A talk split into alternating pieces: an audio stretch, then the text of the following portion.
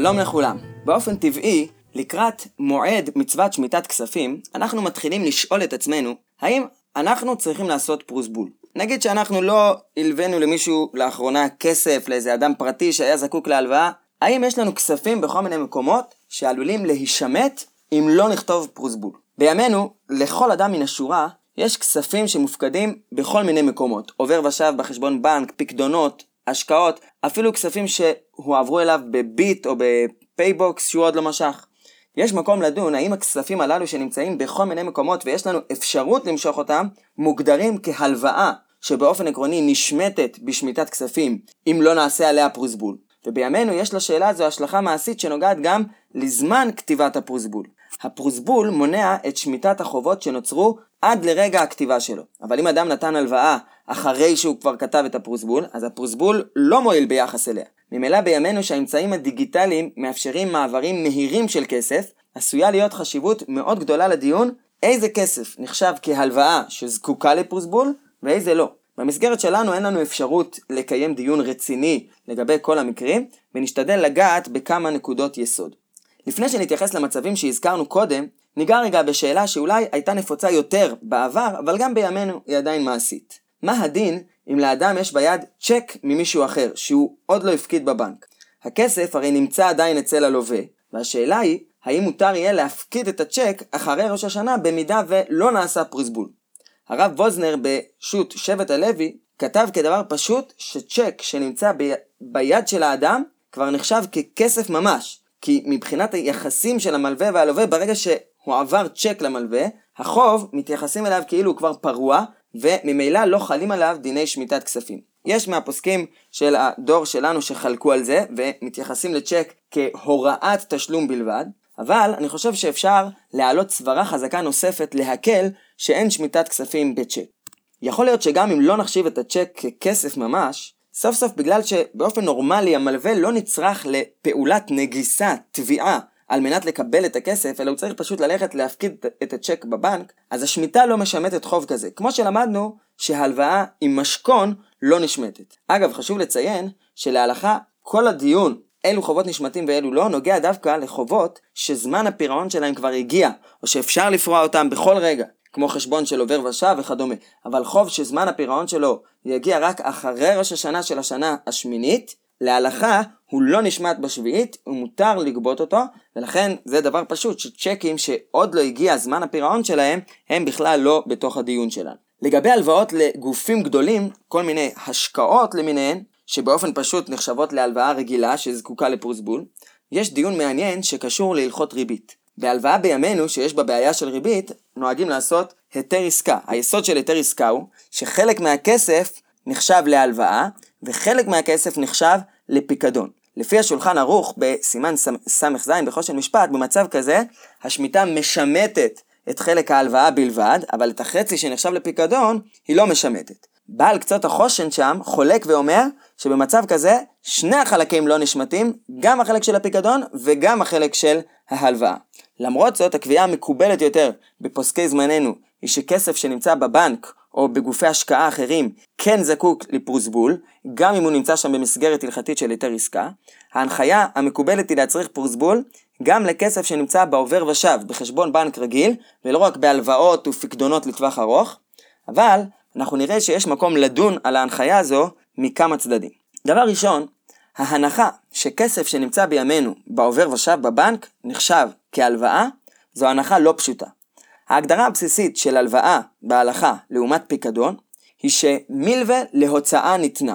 הלווה לוקח את הכסף ועושה איתו מה שהוא רוצה, לאחר מכן הוא נותן למלווה כסף אחר במקומו. בפיקדון לעומת זאת, וגם בהשאלה, הלווה לא אמור לכלות את הקרן, הוא אמור להחזיר בסוף התקופה את החפץ המקורי. באופן פשוט, הפוסקים מתייחסים לכסף שלנו ששוכב בבנק כהלוואה, כי הבנקים הרי רשאים להשתמש בכסף שמופקד אצלם, אלא שהם מחויבים להעביר אלינו כסף אחר כשנרצה. אבל בימינו הרי הבנקים לא מחזיקים כסף של ממש, כנגד הכסף שנכנס לחשבון הבנק שלנו, והכסף שנכנס לחשבון שלנו במשכורת בתחילת החודש, הוא איזשהו ייצוג דיגיטלי של ערך כספי, שהמודעות לקיום שלו מאפשרת לבנק לעשות עסקאות שונות, שלא ברור שאפשר לומר שהן נעשות על ידי הוצאת הכסף שלנו. הערך הכספי שעומד לטובתנו בתחילת החודש, ממשיך להיות זמין כפי שהוא, ואנחנו יכולים בכל רגע למשוך בדיוק את אותו ערך שהפקדנו. אנחנו משתמשים באותו ייצוג כספי דיגיטלי במספרים שהכנסנו לחשבון שלנו מתחילת החודש במהלך כל החודש. ולכן לא כל כך פשוט להגדיר את המצב הזה כהלוואה. גם ההתייחסות הטבעית יותר שלנו היא שיש כאן פעולה של משיכת כסף שמופקד בחשבון שלנו. באופן דומה יש מקום לדון גם על כספים שהועברו אלינו בביט או בפייבוקס. אבל גם אם נגדיר את הכסף שמופקד בבנק כהלוואה, יש מקום לדון בשאלה נוספת שנוגעת ישירות ליסודות שעסקנו בהם בפרקים האחרונים. האם בימינו כשאנחנו יכולים להיכנס בכל רגע ובכל מקום לחשבון הבנק שלנו ולעשות בו פעולות והעברת כספים, לא נכון יותר להתייחס לכסף שבחשבון כגבוי? האם אנחנו צריכים לעשות איזושהי פעולה של תביעה או נגיסה בשביל להוציא את הכסף ששוכב בעובר ושב? הרי למדנו בפרק הקודם שלפי כמה ראשונים, היסוד של דין מוסר שטרותיו לבית דין, שמועיל מדאורייתא, הוא בכך שהכסף נחשב כגבוי. למה? כי הוא זמין לגבייה על ידי בית הדין. האם כסף בעובר ושב הוא פחות כגבוי מאשר הכסף בסיטואציה של מוסר שטרותיו לבית דין, שם הכסף נמצא עדיין בכיס של הלווה. כמובן, בהקשר הזה יש בהחלט מקום לחלק בין חשבון עובר ושב לבין פקדונות וחסרונות לטווח ארוך שלא זמינים למשיכה בכל רגע. דיון נוסף, שנוגע לא רק למצוות שמיטת כספים, קשור ליחס בכלל למושג חברה בעם. האם הלוואה לגוף שמוגדר בחוק כחברה בעם, או להפך, הלוואה מגוף כזה, חלים עליה דיני שמיטת כספים? היחס ההלכתי לחברה בעם נוגע להרבה מאוד תחומים בהלכה, החל מדיני ריבית, דרך דיני טבילת כלים שאנחנו קונים מחברה בעם שעומדים בראשה גויים, האם צריכים טבילה או לא, ועד לשאלות של בעלות על חמץ בפסח, מה קורה אם יהודי עומד בראש חברה בעם שיש ברשותה חמץ בפסח. השאלה היא האם ההלכה מכירה בישות המשפטית של חברה בעם כאיזשהו גוף עצמאי, והאם על הגוף הזה חלים איסורים, מצוות, איזה דינים שייכים ביחס אליו. אמנם, יש מקום לדון ביחס ההלכתי לחברה בעם באופן נקודתי יותר, בנוגע למצוות שמיטת כספים ולמצוות שדומות לה. המצווה של שמיטת כספים מראש הרי נאמרה ביחס לאחיך, וראינו במהלך הפרקים שהיסוד של האחווה החברתית עומד בבסיס של כמה הלכות ודיונים שנוגעים לנושא. האם במערכת כלכלית שמתנהלת מול חברה בעם, שייך לדבר על מושגים של יצירת אחווה? בוא נגיד שלפחות סימן שאלה יש כאן. כיוון שלמעשה, בזמן הזה שמיטת כספים היא מדרבנן, יש מקום להקל בהרבה מאוד מהשאלות המעשיות שהעלינו, ובעיקר שבחלק מהמצבים יש יותר מספק אחד, האם צריך בכלל לעשות פרוסבול. אבל, כיוון שלעיתים לאדם יש בכל זאת הלוואה שאולי זקוקה מעיקר הדין לפרוסבול, ותקנת הפרוסבול ותקנת הפרוסבול עוזרת מאוד לזכירה של מצוות שמיטת כספים ושל כל הרעיונות שעומדים ביסודה, אני נוטה לחשוב שראוי ונכון כן באופן כללי לעשות פרוסבול, גם אם מבחינה הלכתית יבשה אפשר היה להקל מבחינת ריבוי הספקות. כמו שראינו בפרק הקודם, לפי הרמב"ם, עיקר תקנת הפרוסבול מטרתה לעשות זכר לשמיטת כספים, וגם בימינו יכול מאוד להיות שאם לא היינו מתעסקים עם כל העיסוקים המעשיים, לחתום על פרוסבול, איזה פרוסבול אנחנו חותמים, בלי זה המצווה הייתה נעלמת מהתודעה שלנו. לקראת סיום הפרקים שעוסקים בשמיטת כספים ובפרוסבול, אני רוצה להביא דברים שכתב רב אלכסנדר שור בעל הבכור שור למסכת מכות. בגמרא שם נאמר שאם אדם יתנה מראש שהוא נותן את ההלוואה על מנת שלא תשמטני שביעית, אין שביעית משמטתו. זאת אומרת, יש אפשרות לקבוע מראש ששמיטת כספים לא תחול ביחס להלוואה המסוימת הזו.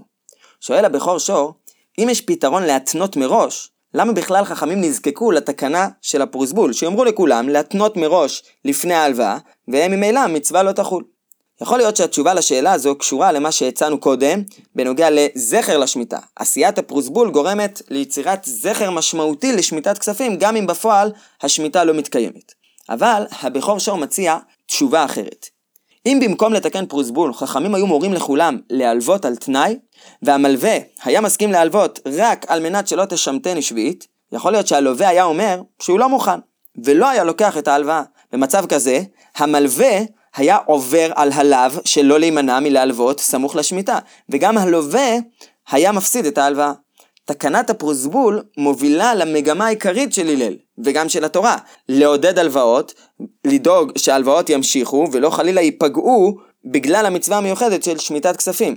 גם אם אנחנו מתקשים למצוא את הדרך הנכונה ליישם את המצווה במציאות, חכמים מצאו את הדרך לזכור את מצוות שמיטת כספים ולשאוף לערכים ולרעיונות שלה שעסקנו בהם במהלך הסדרה. המשיכו לעקוב אחרינו, בעזרת השם לקראת סוכות יצאו פרקים נוספים בסדרת מקץ שנת השמיטה סביב עניינה של מצוות הקהל.